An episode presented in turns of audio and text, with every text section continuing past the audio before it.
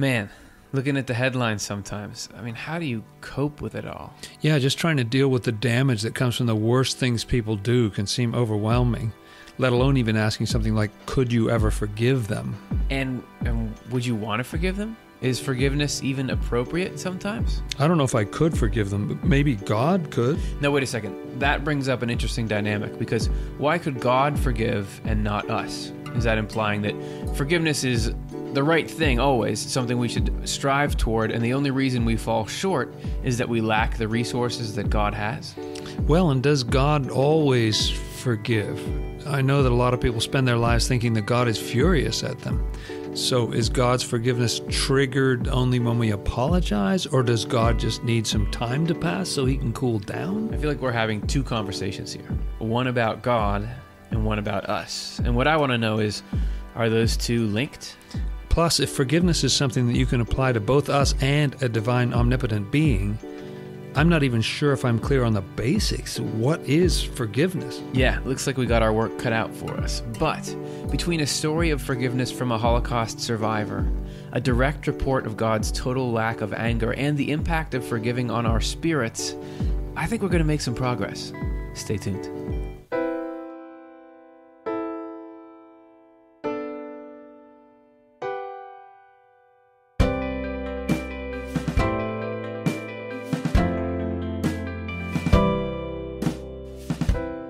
Hey everybody, welcome back to another episode of Swedenborg in Life. I'm sure we're going to talk about some fun stuff today. My name is Curtis Childs, and I'll be your host. And I have with me, as always, Swedenborg scholar Dr. Jonathan Rose. Jonathan, hey Curtis, how thanks you doing? So much for coming. Sorry I missed the planning meeting. What are we talking about today? Yeah, I actually missed that meeting too. So, okay. But I don't really care, because I'm really more excited to tell you about my new artistic venture. Oh. So what I'm doing is I call this game art, and what I do is take a board game or things that we play all the time, and I turn them into statements about society and about life. And this one is called The Impermanence of Royalty. The Impermanence of Royalty. And I got the idea for this actually first when I was... Oh, I'm so sorry. What did you do that for? Well, I didn't deliberately do it. I just wasn't being as careful as I should have been. And I can help you put it back together, but can you forgive me? Why should I forgive you? Well, I might not be the right person for you to hear this from, but actually psychologically it can help you to forgive others. Really? Like, it can help me? Prove it. Yeah. Well, here's a video clip. Check this out. Recent research in psychology has focused on the beneficial effects of forgiveness, especially looking at the elderly. Toward the end of their lives, they're asked such questions as, have you been able to forgive others who have harmed you? Or, what was it like for you to consider forgiving someone else? Or, if you have forgiven, how do you feel in your body, in your mind, and how does that sense of forgiveness affect your quality of life? And what's been found is actually that individuals who have even begun to self-reflect and to consider forgiving those that have harmed them or perhaps engaged in some transgressions experience an overall better quality of life, which leads to feeling happier, which can also influence longevity of life. So what we're seeing, although this research is very new, is a correlation between even considering forgiveness and that consideration and further being able to forgive, leading to an overall better quality of life and sense of health and happiness. Wow. That sounds good. I mean, it sounds like a really good deal. Why doesn't everyone just always forgive all the time? Right. Well, it may have to do with some common misconceptions about forgiveness. Yeah, I do feel like people have a lot of errors in the way that we think about what forgiveness is. We actually took the time to summarize and boil it down into what we're calling 5 common misconceptions around forgiveness. Well, that's lucky. We put them down as this. Right. 1, forgiveness means you have to forget what happened. Like you're just moving on without it. 2, forgiveness means that there's no justice. You're just dismissing harmful behavior. You know, like if Jonathan knocked this over, he's never going to pay the price for it. 3, forgiveness means you can't grieve and process a painful experience, that I just have to pretend everything's all right. Okay. 4, forgiveness can't happen unless the other person apologizes. And then 5, that it's don't be weak. You know, forgiveness is weakness. But all those things are true, aren't they? Like, how is that not true? Well, it might seem like it, except for the truth of it has to do with the actual definition of forgiveness and the metaphysical matrix that supports the phenomenon of forgiving. Oh, is that all? Okay. Yeah, that's all. Well, I think we better look into this further. I think so. We're going to do it starting in part one.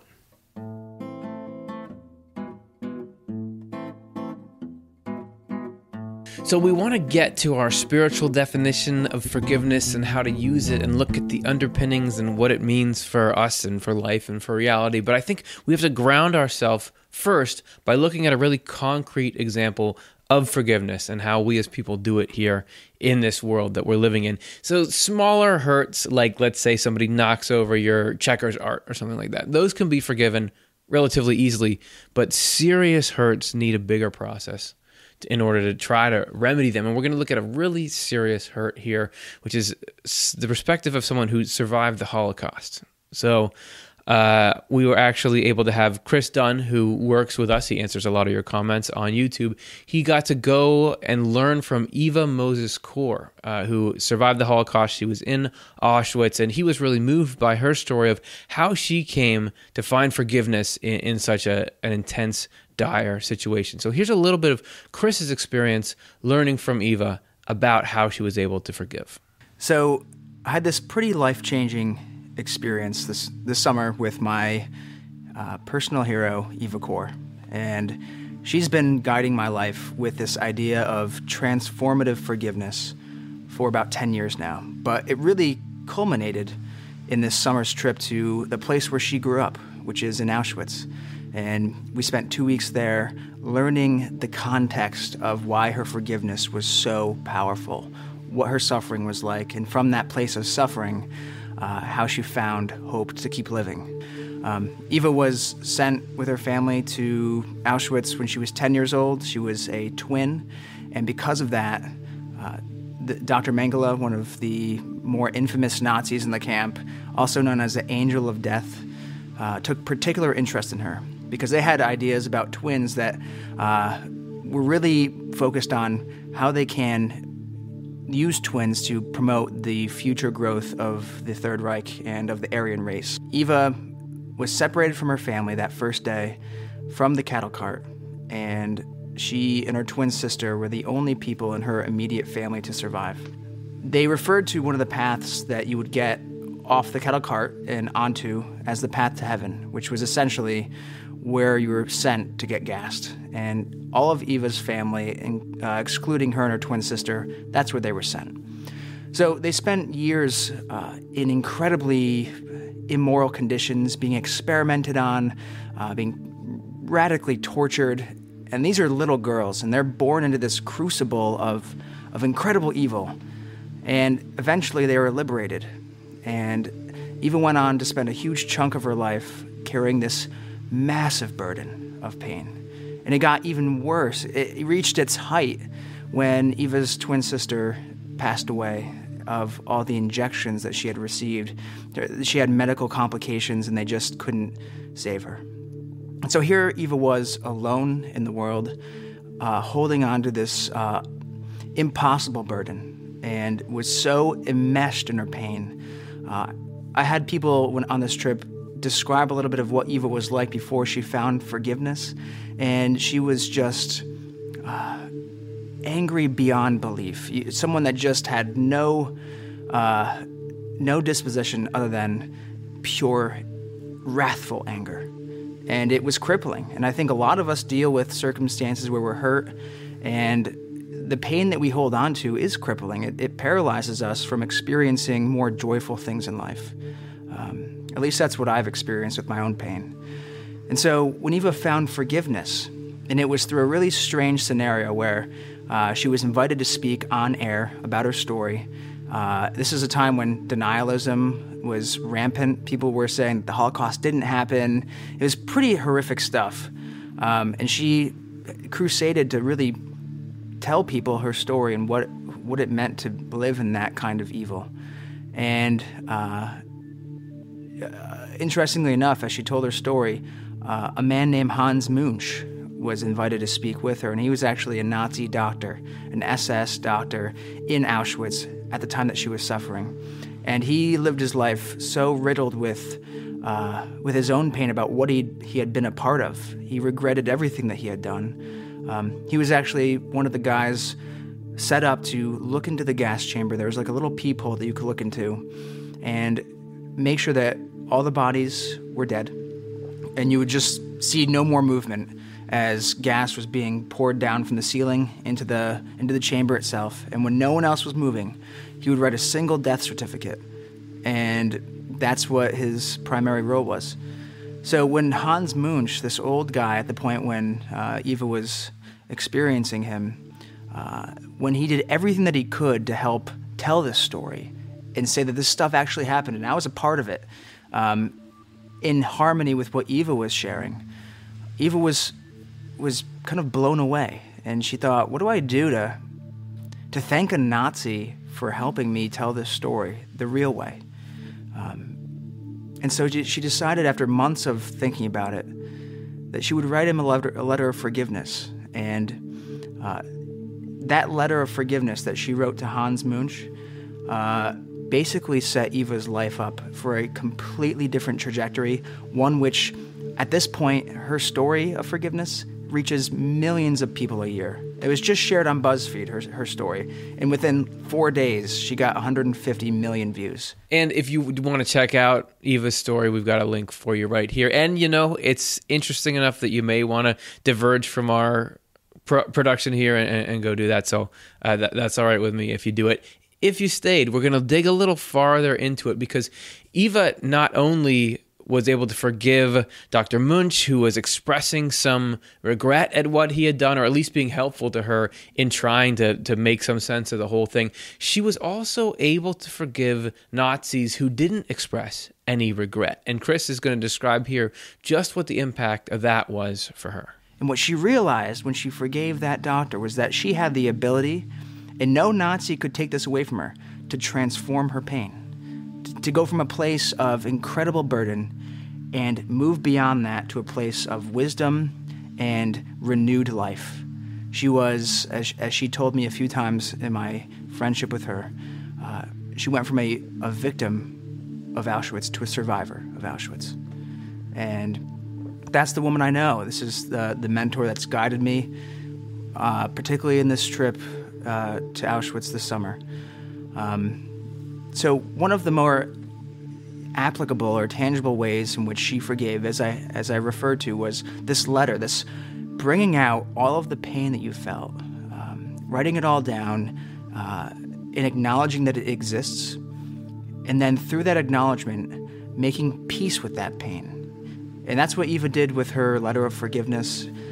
She actually brought us to that very cattle cart that dropped her off when she was 10 years old, and in front of that spot, wrote a letter of forgiveness to her parents saying, listen, you really hurt me when we didn't escape these Nazis, when you were supposed to be my protector and you failed to protect me. I held that pain for years, and what I'm going to do is make peace with that pain right now through this letter.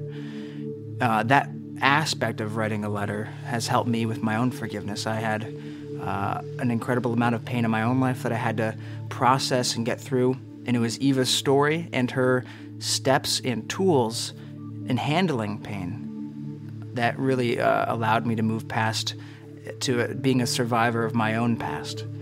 And not just a victim. So even out of these horrible conditions, there's going to be these amazing perspectives and tools that are not just helping Eva, who went through it, but even helping people like Chris now, who can learn from her about it. So I just want to honor that side of it, just the side that's in the world that we all share. Before we even get to our spiritual definition, I think we can kind of be rebuffing some of these misconceptions about forgiveness through Eva's story. So let's take a look back to our misconception number one, which is the idea that you have to forget what happened. Well, Eva's still telling the story of what happened. She didn't forget at all. So here's what we could correct it with.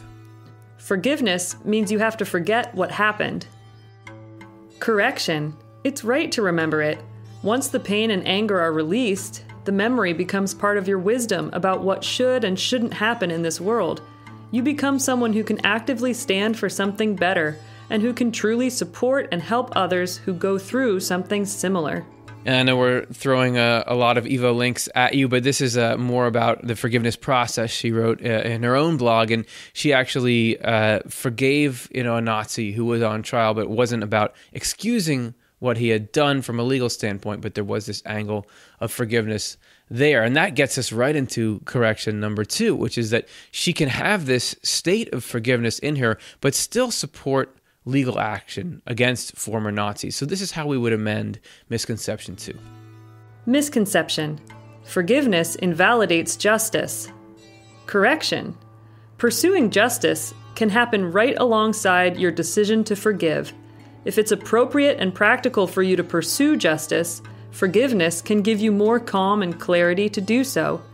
Any punishment to the perpetrator will not take away your pain unless you forgive. Forgiveness is internal and can free you no matter what the outcome of pursuing outer justice. So as Chris mentioned earlier, he had pain that he had to process. Obviously, Eva had pain she had to process, and neither of them talk about ignoring or pushing that under the rug or eliminating the pain instantly. This is something you have to go through, and I think this is something that people worry about. So we want to correct our third misconception here, and we're going to offer you this alternative. Misconception. Forgiveness means you can't grieve and process a painful experience. Correction. Forgiveness itself is a process. You may need to address the pain and go through the stages of grief in order to release that pain. The idea is not to avoid grieving a painful experience, but to move through and past the grief process to healing and new life.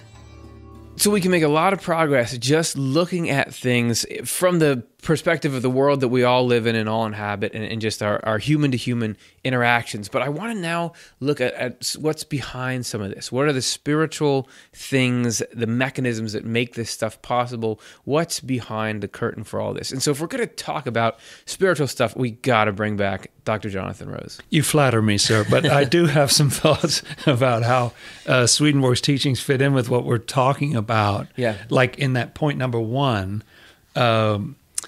nothing's ever gone from our spiritual memory, you know? That Swedenborg says that everything is being captured in our inner self, and it's all there.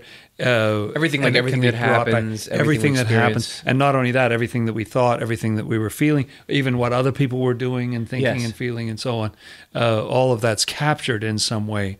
So it isn't about just like, oh, you just erase the board, and you know what I mean? Nothing's erased. Swedenborg says, even when you're turning into an angel, even the negative tendencies in you never go completely away. Nothing's gone. No, which at one point in my life, somewhere, I found that really comforting, because I was like, oh, that's nice. I was like, am I ever gonna think this thing again? It sounds weird, but am I ever gonna feel like, is this gone forever? But no, it's all there, and it all stays, and so in a positive and in a negative sense. So nobody can deny the past, right? Things can become quiet. Something else becomes more important. Yeah. But nothing goes away. It's very important for the truth of what happens. It's not like the security cameras have erased their footage and rewritten it. We'll never know if you were there on that day. They loop around again. That's right. It's not like that. And I see a lot of touch points between Swedenborg's ideology and what we heard in the first section. The idea of the misconception number two, that there's no justice. Like, I forgive you, so we won't make things right from the legal system. Doesn't Swedenborg, isn't it in True Christianity, he says that you can actually turn someone over to a judge, but from a loving motive. Yeah, there's a loving way to do those things. Yeah. Like loving and turning someone over are not mutually exclusive. Right. They really can go together. It's important for the good of the whole. You can seek someone else's improvement. You know, if they're in a bad way or something like that, you say, hey, you know, maybe this will straighten things out. You know. Yeah, it's really more about why you're not just doing it because you want to hurt the person as badly as possible. You're thinking about what makes me safe, what makes them safe, what makes everybody safe. That's right. And I'm thinking about misconception number three, just Swedenborg certainly talks about processes needing to be gradual. It's not like you're just going to be able to gloss over something and not deal with the pain side of it. Everything unfolds in spiritual life and physical life in a way that goes step by step, and it takes time. I can't think of anything that Swedenborg teaches about that's instantaneous. It's not salvation, not anything else. All these things are sort of growth processes and things like that. So that's right. It's not going to happen instantly. There's still going to be growth going on about it. So forgiveness is, in this world of processes, and it seems like with how we're beginning to describe it, it's something deeper than what's going on in the external circumstances. Yeah, it really seems like how you're holding it, doesn't it? Like within, how you hold the circumstances are the circumstances, but how you hold it is something that we have some choice about. So now I'm starting to get cloudy because we're talking about forgiveness in all these different ways and how to play. I feel like we need to get back and redefine terms. Like can we get to the root and the true meaning of what forgiveness actually is? And where would we even look for something like that? Well, it occurs to me that maybe a place to start is with what Swedenborg says about how God forgives us. Oh yeah, that's a good place. And we're going to look at that in part 2.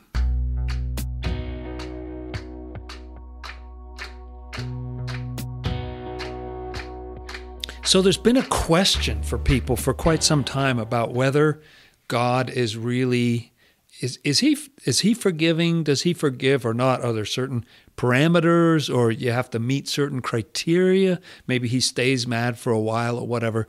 Well, the fact that God is merciful and forgiving. I know there's a lot of contradictions on the surface of a lot of teachings, a lot of different religious traditions, but the traditions say that God is merciful and forgiving. Check this out.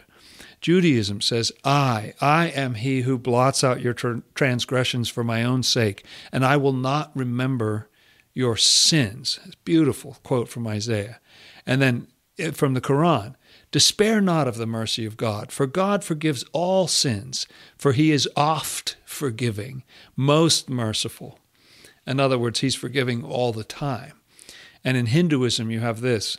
All evil effects of deeds are destroyed when he who is both personal and impersonal is realized. So there's a way out. There's a solution. So the question might be, when does God decide to forgive us? Swedenborg actually learned in the course of his spiritual experiences that that's not the right question, that there's a forgiveness that's going on all the time. It's not conditional. Listen to this from New Jerusalem 165. Our sins are, of course, he says, of course, our sins are, of course, constantly being forgiven by the Lord because he is mercy itself. You see, there's something about the divine nature itself that is constantly extending this forgiveness to us. So wait a minute, though. That creates another problem, doesn't it? Like, if I'm forgiven all the time, but am I not receiving that? You know, what does that mean? It means it doesn't matter what we do? Listen to this, further from New Jerusalem 165. Nevertheless, despite what we may think about how our sins are forgiven— I like that. Doesn't matter what we think the rules are. The rules are actually this. Despite what we may think about how our sins are forgiven, they actually still cling to us and are not put aside from us unless we live by the precepts of true faith. As we live by these precepts, our sins are put aside. And as our sins are put aside, they are forgiven. Now, wait a second. So you're saying there's a difference between the fact that God forgives us and our being forgiven. Like, God forgives us all the time, but we don't receive that forgiveness until we lay these things aside. And it's a gradual process going on. Swedenborg actually says that it's impossible for God to be angry. He's never angry. It's impossible for him to even frown. He totally understands us, totally loves us. So this old definition can't be correct. This definition that says that forgiveness equals ceasing from anger, the idea that, oh, well, okay, I've done enough good things now that I finally made up for that thing I did back in 1973. You know, no. It's not like that. It's not about God ceasing to be angry. So what is it exactly? We need some more clarification. Let's have a look at New Jerusalem 166. People believe that when our sins are forgiven, they're washed away or rinsed off the way dirt is rinsed off with water.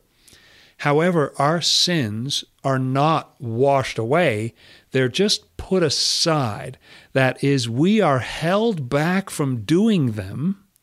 Interesting language there. Held back from doing them. The important thing is, are you doing it or not? We're held back from doing them when we're kept focused by the Lord on doing what is good. See, our focus is not so much on that or what we did in the past. We're focused on doing good now. And as we're kept on that, then the Lord is able to hold us back from that. And when we're focused on doing good, it seems as though our sins are gone. You know, once we changed our focus, it's, well, not an issue anymore. And therefore, as though they've been washed away. Further, the more we've been reformed, the more capable we are of focusing on doing what is good. If we think that our sins are forgiven in any other way, we are sadly mistaken. So from what Swedenborg learned there, it's as if there's a new definition. The old definition was forgiveness equals God ceases from his anger against us for the bad thing that we did, to something radically different. The forgiveness is God protecting us from doing harm. He's protecting us from continuing to harm others in the way that we were. So the forgiveness is our protection from that. That's an astonishing idea. But you can see the truth of it, can't you, when you look at the fact that God cannot protect us from something that we're hanging on to with both hands. You know, if we love that thing and we're still attached to it, how can he protect us from it? We have to consent to this process, and this is truly actually the process that's known as repentance. We did a whole show about it a little while ago. That is a process. You'll find more details there about how to go through that process of repentance. This is really what we're talking about. So God is a blanket forgiveness, but we're just receiving it bit by bit incrementally as we turn aside. We're starting to receive that protection. And let's look back at New Jerusalem 165 with this new understanding in mind. Nevertheless, despite what we may think about how our sins are forgiven, they actually still cling to us and are not put aside from us unless we live by the precepts of true faith. As we live by these precepts, our sins are put aside. And as our sins are put aside, they are forgiven. And for those last three words there, we could substitute, as our sins are put aside, God protects us from doing them anymore. You don't have to do those behaviors anymore. We're actually protected from that. That was a connection with hell, and that connection is being broken. So we're not obeying those impulses in the same way. We're not bringing that into the world in the same way that we were. So it's not a matter of convincing God to stop being angry. It's a matter of letting go of our own desire. It's internal work, letting go of our own desire to do that harm and letting God protect us from doing it anymore. Check this out. Look at this. So you've got God's love is flowing onto us, flowing, just like the sun shining down day and night. But there we are. We're wrapped up in negativity. We're focused on hell. We haven't let go of it yet. We're still attached to something about it. It still tugs at our heartstrings. There's something that we love about it or are obsessed with in it. And that is a very different thing from when we turn around.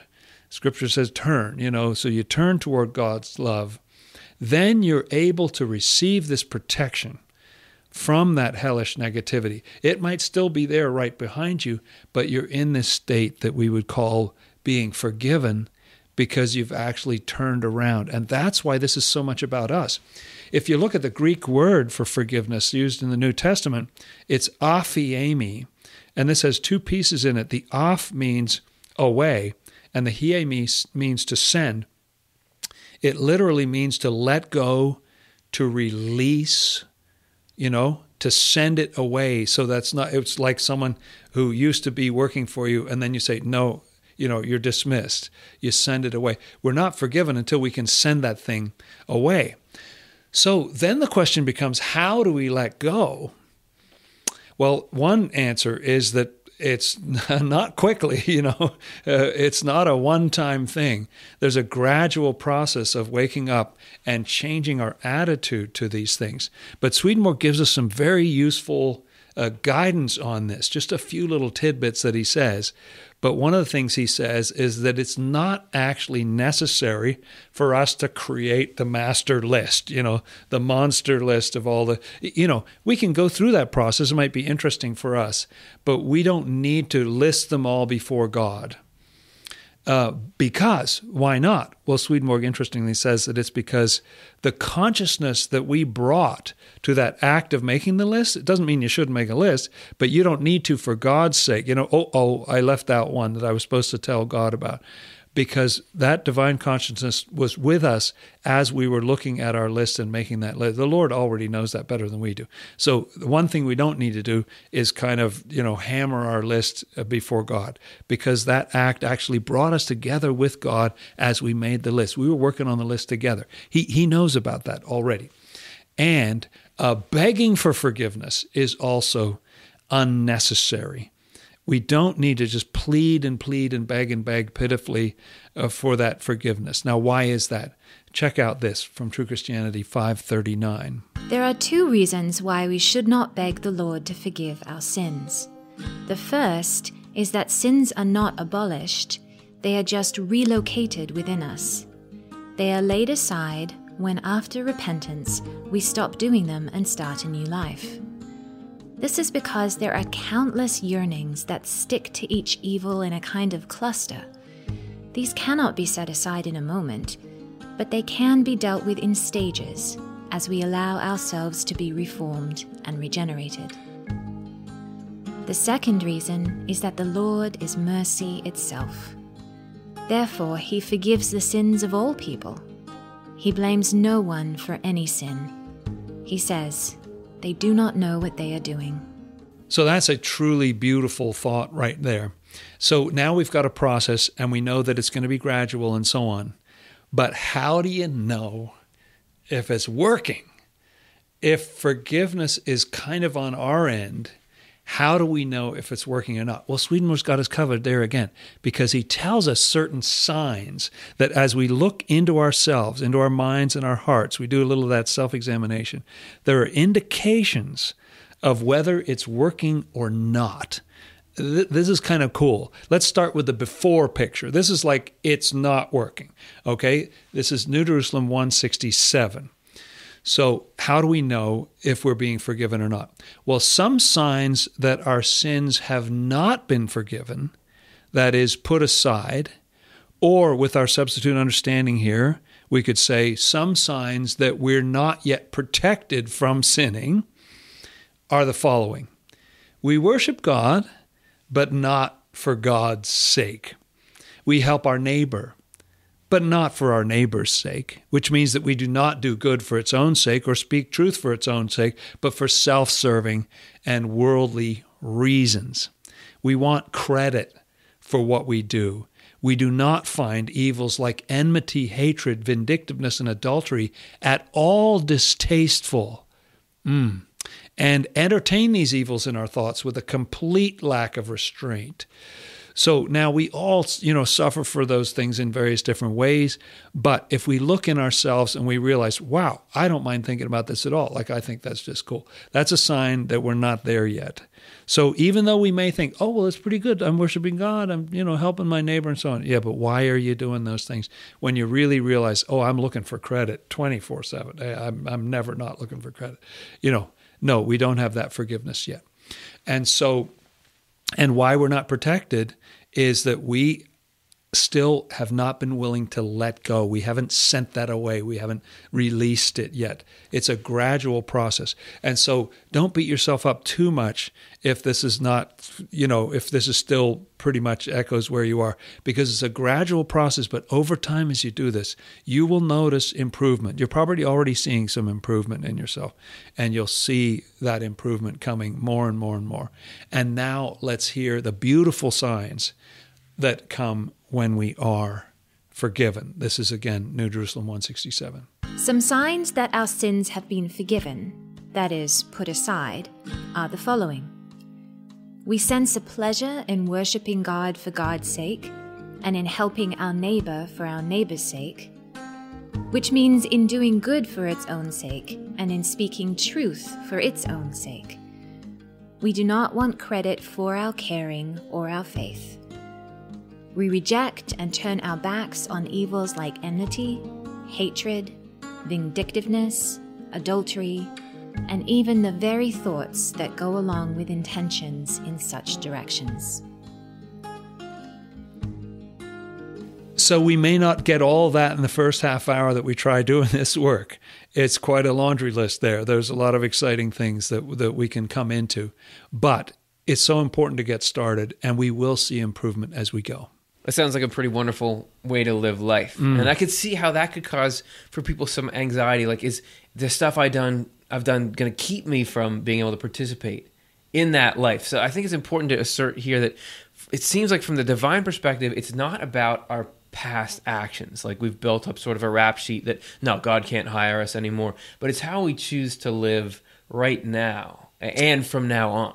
It's really blown my mind when I've been doing the editorial work on Swedenborg's works to see that he really, it's not so much about what you did. I mean, that is a thing, and it's there, and it happened. But I think hell wants you to think that you'll never get that stain out. You know what I mean? Like, you did it, and it wants to just ride that, like, that's permanent. That's who you are. That defines who you are. You know, hell wants to sort of really... incorporate that into our self-definition or something like that. They would say, like, even though we've moved on, we're in, like, the third little banter section between, you still remember you knocked over this art project. It's still with me. That's still who you are. Yeah. That's what they want to say. That's right? What they want to say. That's right. With things that are actually serious, that can be a big deal. People think, I can never be anything but defined by whatever happened. Yeah, and yet what I hear Swedenborg saying is that it's so much more about how you hold that after the fact. Yeah. How do I feel about it? Do I justify myself? Like, well, the thing was not straight, you know? I mean, it needed fixing. Stupid art project in the first place. Or some other justification, or like I go into sort of anger at you or so, you know, something. That's right. As opposed to, no, I feel bad about that. And even if you felt fine about it, something at the time, you know, years later, you may feel like, you know, I regret that now. That's a very important element. And I find it often introduces into you the opposite, like a strength in the opposite. That if I really, let's say I put myself in the position of someone like you who had done something like this. Yes, this bad. Yeah. And I say, you know, I really feel bad about that. And now I have like a newfound sense of like, wait, what people... care about and make, that's important, and we need to make sure that we have boundaries, you know, like that you kind of build up this newfound sense of the preciousness of the thing because of the mistakes you made. That's interesting, and it's making me think of the woman caught in adultery in the New Testament, where she's caught in the act, you know, and Pharisees are all saying, this is it, man. She's caught in the act. You know, if you're not going to deal with this, when do you, you know, when does justice happen? And Jesus's attitude is that, oh no, this is an opportunity to work with this person, but you notice his message is don't do it again. Like, it's an opportunity to separate her from the behavior. And that's more important to him, the future story. That's right. You know what I mean? Not, okay, you did that. Okay, fine. And we had this whole thing, everybody's all mad at you and everything. But the fact is, maybe we can start over again, and that's where the forgiveness starts to kick in. Go and sin no more. That's right. It's this future looking, because there's always a future there. I think that's cool. But do you have to earn that? Is that like... So we've learned that God's state of forgiving is constant, right? So that's God, we're us. So how can that inform our own decisions and about forgiving others? Well, that's a rhetorical question, because I'm going to answer it myself in part 3. I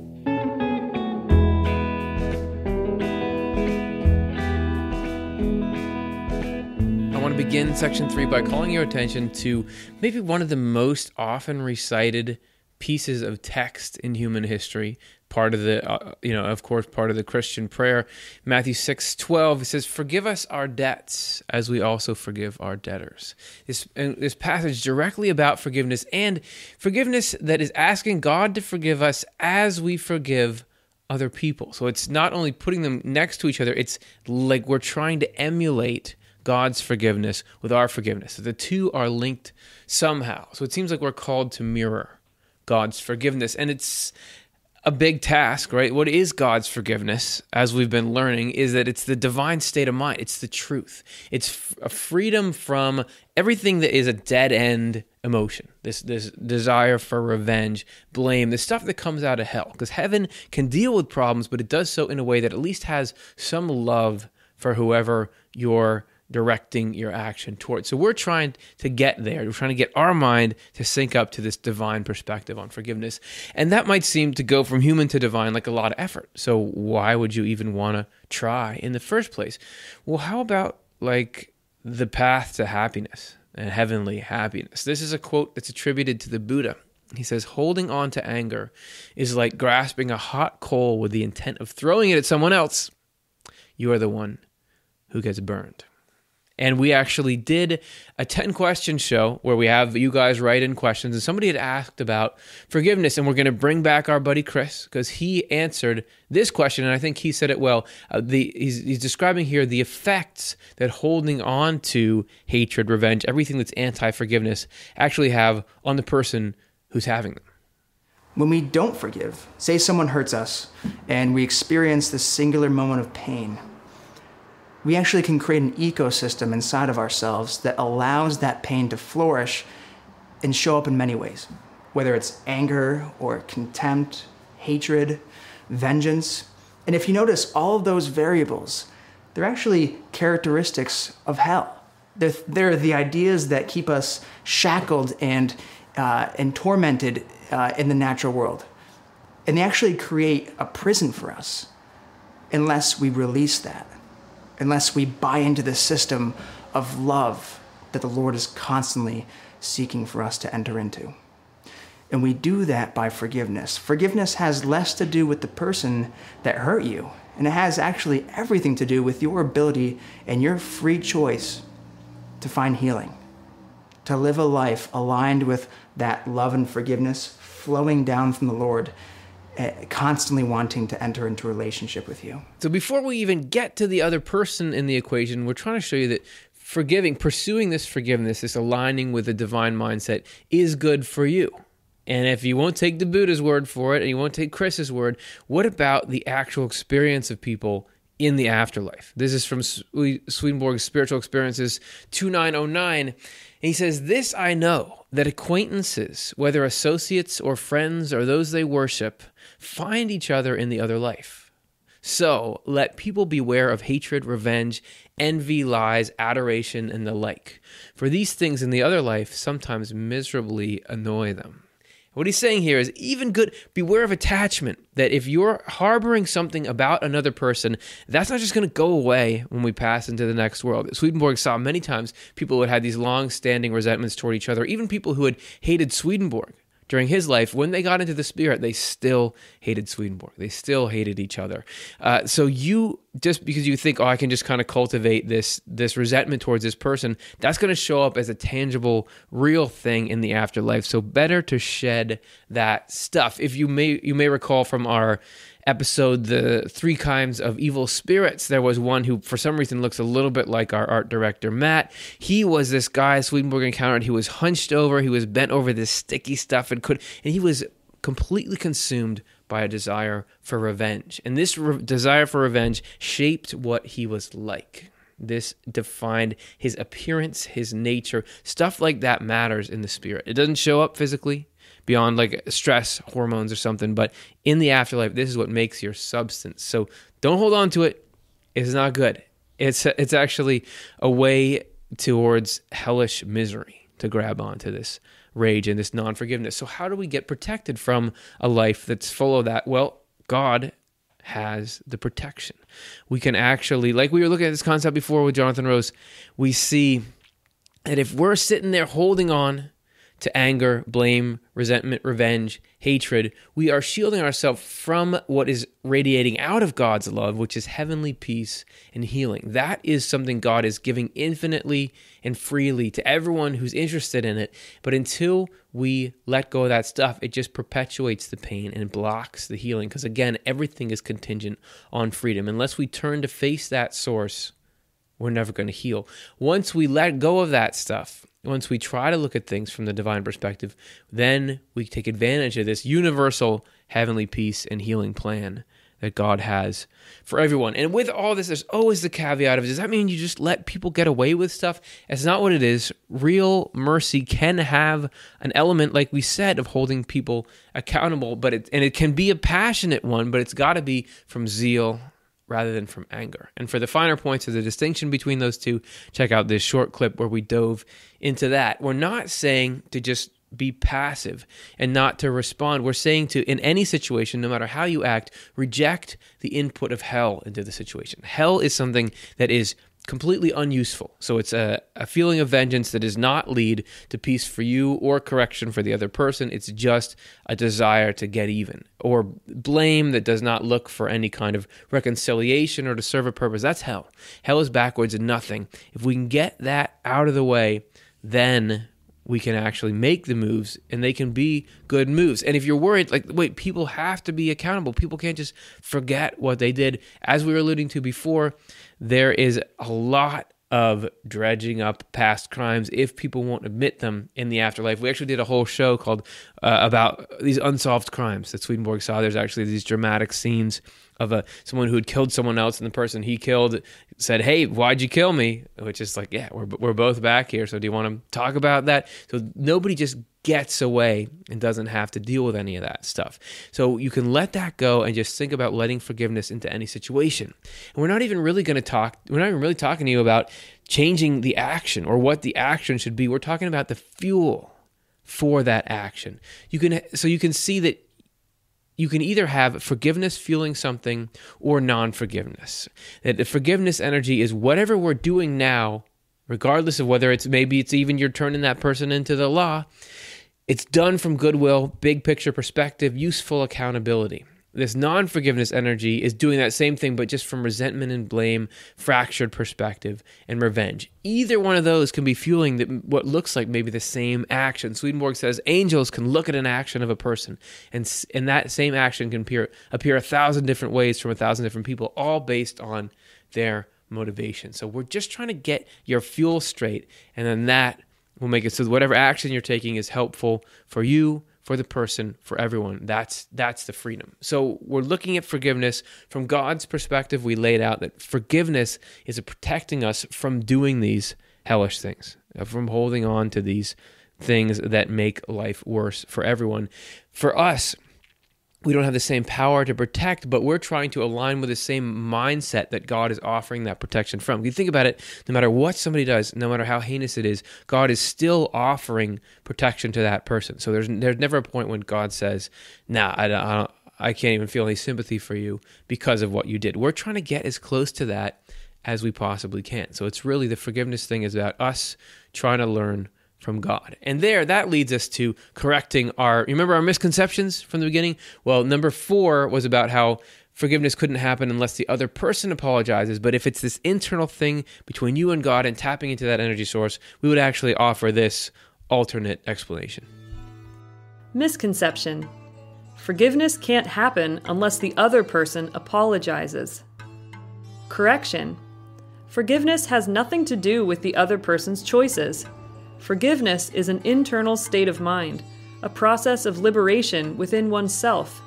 It can happen no matter what the other person chooses to do. If you haven't forgiven, then even an apology won't take away the pain and resentment.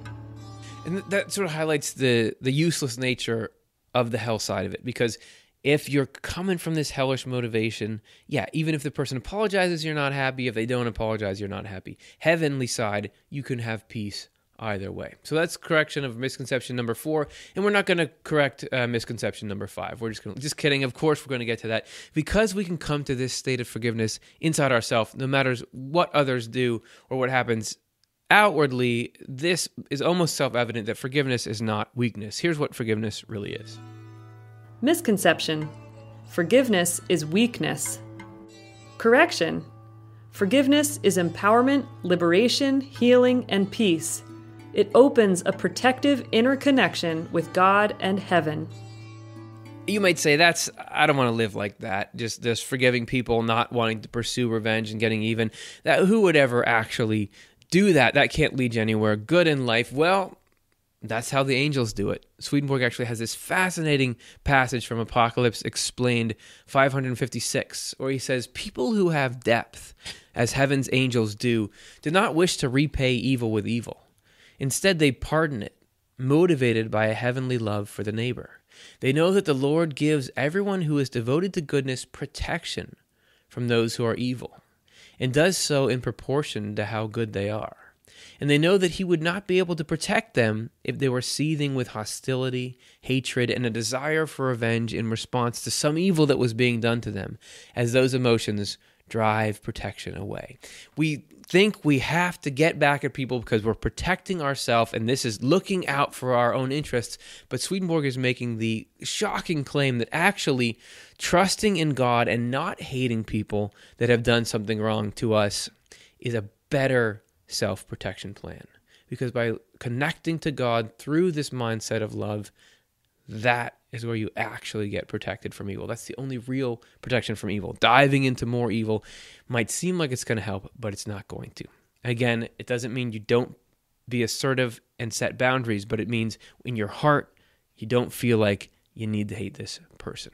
And Eva Kor really found that this changed her life, this tool, and it can be something that even if it looks like the other side is not going to ever cooperate or want to reconcile, this can be something for you. So we'll let her have the last word in this section. She says, "What is my forgiveness? I like it. It is an act of self-healing, self-liberation, self-empowerment. All victims, all who are hurt, feel hopeless, feel helpless, feel powerless. I want everyone to remember that we cannot change what happened. That is the tragic part. But we can change how we relate to it." So we've got some situation where somebody's been hurt by somebody.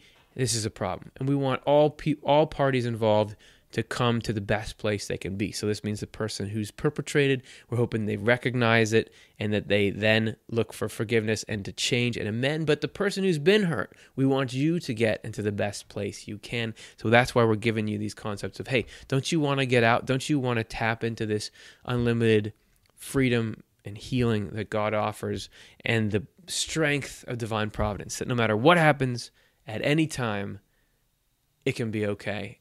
And the sooner we trust God and try to emulate that kind of love and forgiveness, the sooner we tap into the peace of knowing that, yeah, this is going to be all right. That's powerful. And I'm also thinking about how it applies to ourselves, because sometimes even if you realize, okay, God forgave me for that, and maybe the other person is okay with it or something like that, but I still don't forgive myself. Like I still beat myself up about it. Yeah. Yeah, and how do you not get stuck in that? Because it's one thing to say, I'm going to forgive this person, and that's its own whole act, but to say, I forgive myself for what I did, there's people just as trapped in their guilt about what they've done as trapped in what someone else did. That's right. Yeah, it can be and I think hell can be just as active in that, like, beat yourself up. That's right. Bringing up things from the past. How are you feeling about this right now? It still hurts. So let me walk you through what we learned. I mean, all the same principles apply. So he's like, God has eternal forgiveness for people who have done anything, so that including, the forgiveness extends to you and yourself, right? But then also, just like we said, it's an internal state of mind. It doesn't have to involve anything but you and God. And as soon as you let go of those resentments, that let go idea. That's right, the let go. That's such a different way of holding it, isn't it? Exactly. It's about letting it go, sending it away, and all that. Yeah, it is important to apply that to the self as well, because that can be paralyzing. And it's just like Jesus was saying to the woman in adultery, like we were talking about. Go sin no more. We got to be able to say that to ourselves. I'm not going to touch anybody's artwork. There's something we can learn out of it. Swedenborg says God doesn't allow anything bad to happen, but that good can come out of it. Right, and it's important to have a positive focus. I mean, that's part of what I'm thinking here is that a friend of mine says, you can't back out of hell. He said that to me years ago. What's that mean? I pondered what he meant about that. And I think what he means is as long as you're still focused on hell and facing it, and you're trying to back up and move away from that, it doesn't really work because you're still focused on that. Where you face, Swedenborg says our spirit, in the spiritual world, where you face is where all your attention, your love and understanding is going to that thing. You got to actually turn around. Scripture keeps saying, turn and live, or lay that aside and go in a different direction. You have to turn away from hell and face the other way and head out that way. So at some point, we've got to be able to say, I'm going to be willing to put this in the past. Not that I'm going to forget about it, but that instead of focusing on it and how am I relating to it and how is it now, obsessing and about it. And, it's like, all right, let's think about something new. Let go. Let's turn and move on from here. And that reminds me of you had brought this up when we were first discussing this before the show. This idea of forgiveness itself as being this way out of hell, because as you put it, you have to get to God's perspective to do it. Would you explain that a little bit? Right. It was striking me that the only way, like when people do something really horrendous, like the kind of things that we've heard about in this show, the only way to get to forgiveness is to really see a truth, I think, or the best way, you know, is to see a truth that that person was a victim of what they were doing to you. They were, hell was going through them. Yeah. They're actually a victim also of this thing. You have to kind of get a God's eye view to really, really let go of it and understand, oh, we're all in the same game. Hell's trying to play us, trying to get this and that to go. And so only by getting up there. So it's actually spiritually good for us to get to that place. We see more truth from there. It seems like, you know, reading Swedenborg, I get a new conception of what evil even is. Like, because you just, your general sense is somebody does something evil. It's like they're the source of that. That's right. They brought that out of nowhere. That was their idea. They planned this or something. That's right. As if I planned to knock this whole thing over. Yeah, that's right. So, but it seems Swedenborg is describing a world, a universe in which heaven and hell are both trying to come through us, and that that the person who commits an act, if they're they may be complicit in it and partially responsible, but there's this element of hell that's trying to get them to do it and pushing into them. And that you had also brought up that God, even when he thinks of hell, doesn't think of the people in hell, but of the problems that are hell, and how he can free everyone in there from those. How he can free the people in there from hell. That's right. Yeah. And he never ceases trying to do that. It's astonishing. And we may not get to that perspective right away, but if we can eventually get to where, I was a victim, this person was a victim of, we're all victims of hell, how do we eventually get out of it? We could all potentially be on the same team. Yeah, like the other person was victimized by hell when they perpetrated that. Yeah. And then you're victimized by hell in your desire for revenge or dark feelings or what, you know, like they're getting you coming and going. Yeah. But if you can rise up above that, they're trying to turn us against each other, but it's not going to happen. I forgive you for this. Oh, no, I know that God already did. I'm a little late to the party. Do you feel much better. So just so that we don't lose the medicine that we figured out today, let's get to our wrap up. If forgiving could bring joy to the life of Eva Moses Kor after the horrors of Auschwitz, then forgiveness must hold a very potent and real power. Eva's story demonstrates that a person can forgive even while remembering the past, even while pursuing justice, and even while fully acknowledging the pain she endured. Swedenborg learned that God sends out forgiveness constantly, and that forgiving means to protect us from being a slave to harmful compulsions. But we have to consent, cooperate, and commit. To open up to God's forgiveness, fully acknowledge what we did, commit to ending that behavior and living a new way, and hang on to the wisdom gained through the experience. Humbly remembering the mess that sin has made in our lives is wisdom we can keep and use to strengthen ourselves and others with no need for hanging on to shame. Forgiving someone who has hurt us is not weakness. It's empowerment and liberation. Forgiving connects us with the powerful healing energy of heaven, which can then fuel whatever steps we need to take next. To forgive a trespass against you, grieve and recover if you need to, and turn away from the trap of hatred, resentment, and revenge, and hang on to the wisdom gained through the experience. Past wounds don't have to own or control us. And God can bring potent abilities, strength, and compassion out of any hardships that we've endured. So that's our show for today. It's been great working through this with you, and hopefully you've all enjoyed it as well. We're going to get to one of your questions right now, but first, a couple of thank yous. We want to thank everyone that's made it this far into our show and just say we couldn't do it without you. If you want to help us do better at what we do, first of all, like and subscribe if you haven't already. If you're subscribed, make sure you click the little bell to get notifications. We want you to be able to watch our stuff whenever you want. YouTube likes it, then they see people are watching, they spread it out to the world. Speaking of spreading out to the world, if you want to help us do that in a very fundamental way, consider joining the party on Patreon. Patreon is a site where you can support us for as little as $1 an episode, but it makes you part of our community of supporters. And in there, we try to give you a little kickback. So this week, we've got more of Chris's story when he went to Poland to learn from Eva Kor. He talks a little more in depth about that experience, just a little way of us saying thanks to you for your support and making this whole show possible for everyone. And another thanks, we're going to honor you as our excellent audience by taking a look at one of your great questions right now. Okay, this is from, I think you would say this, Big Bagookie. And he or she says, regarding life reviews, do you ever think about experiencing your own? And do you wonder if you will be able to handle all the people you have affected? Even if it's good, it's so many. Now, terminology, so life review, I believe our friend Dr. Raymond Moody made that up. This is describing an element that's common in near-death experiences. Made up the term, yeah, that's right. Oh, yeah, right. He made up the term. He didn't make up the experience. Yeah, that's right. Good on him for doing it. That's right. But this is where you're crossing over to the other side, and many, many people from all kinds of backgrounds report seeing your whole life. You see it again, and you see it fast, and you see often additional information. How did the people around you feel? How do they feel? Things? That's right. And that actually ties really well into this episode, because we're looking at nothing being lost and how do you resolve past things. So even if it's good, though, how are you going to handle that much information at once? Right. And it is something that Swedenborg echoes with that idea of all the states of your life return. He says that a number of times. Right. And so he may not have sort of a picture of a whole life review, right, there, but he talks a lot about that this does happen to us after we die, that we go back over what happened with the other people that it happened with and so on, And so there's very similar teachings in what Swedenborg says. Right. And so I do think about that a lot. And another thing I think about is just that it's an honest world.